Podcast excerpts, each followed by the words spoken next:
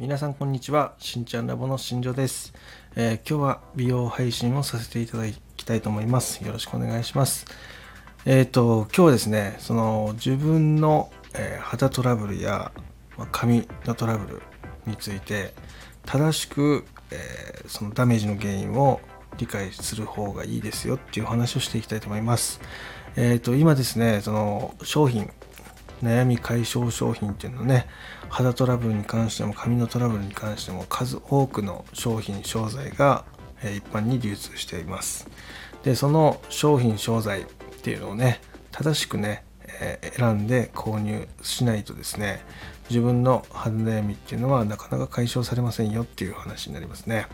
えー、これどういうことかというと例えば、えーと自分がニキビに悩んでいたとしますよね。で、えー、ニキビケアの例えば洗顔料とかそういったものを購入して、えー、そのニキビのケアをしていくと思うんですが、えー、そのニキビの原因が何なのかってことをね理解してないまま、えただただニキビ解消アイテムを使ってもですねなかなかニキビっていうのが解消されないんですよね。え例えばニキビの原因がですね食べ物油っぽい食べ物だったりとかあとはお菓子類まあ、そういった食べ物が原因で出てるニキビであればその油分必要以上の油分がねその体に入って、まあ、それをね出すためにニキビが出てしまってる要は肌の表面で炎症が起きてニキビが出てしまってるっていうことが仮にあったとします。でそこに対してですね例えばアプローチ方法として、えー、洗顔料のね使う時にですねその洗顔能力っていうのがね洗浄能力っていうのが高い、えー、洗顔料を使ってしまうとですね逆効果になったりすることがあります。えー、どういうことかというとそのもともとは食べ物が原因でその皮脂とかね油分の分泌量が増ええー、ニキビが出ている場合ですねそのただ単に洗浄力の強い洗顔料で洗ってしまってももうそもそものねその油の摂取っていうのが改善できてないので、えー、一時的にはその油が取り除かれ一旦ねニキビが収まったように見えるんですがその赤みが取れなかったりとか逆にそのニキビによるねその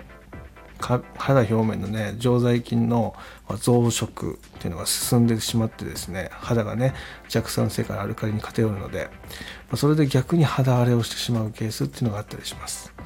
なのでそういった場合例えばその洗顔料を変える前にですねその実際にその食べてるものを、え、自分で気をつけてみたりとかあとはその円滑にその油分とかその摂取したものを分解するために体質改善を行ったりとか、まあ、そういったことをすることだけでもですねニキビっていうのが収まったりするんですよね。なのでしっかりとしたま悩みの原因ですよね。そこを深掘るっていうのはものすごく大切になってきます。えー、これで紙でも同じことが言えます。例えば紙のパサつきが出てるから、えー、流さないトリートメントを購入したヘアオイルを購入したっていう場合そもそもの紙の、えーと、パサつきの原因っていうのが、えー、油とかねそういう流さないトリートメントで解決できるパサつきであればそれで大丈夫なんですが、えー、例えばそもそもは髪の毛から水分がなくなったことで、えー、パサつきが起きてるのにもかかわらずえーと、オイルとかね流さないトリートメントで油分を補ってしまうと、えー、よりね乾燥が促進されることがあります、えー、それがね結果的に髪の毛に必要な水分を補給するのではなく逆に水分のね敵となる、まあ、油分をそこに与えたことで、まあ、よりね、えー、乾燥が促進されてしまって、えー、ごわつきとか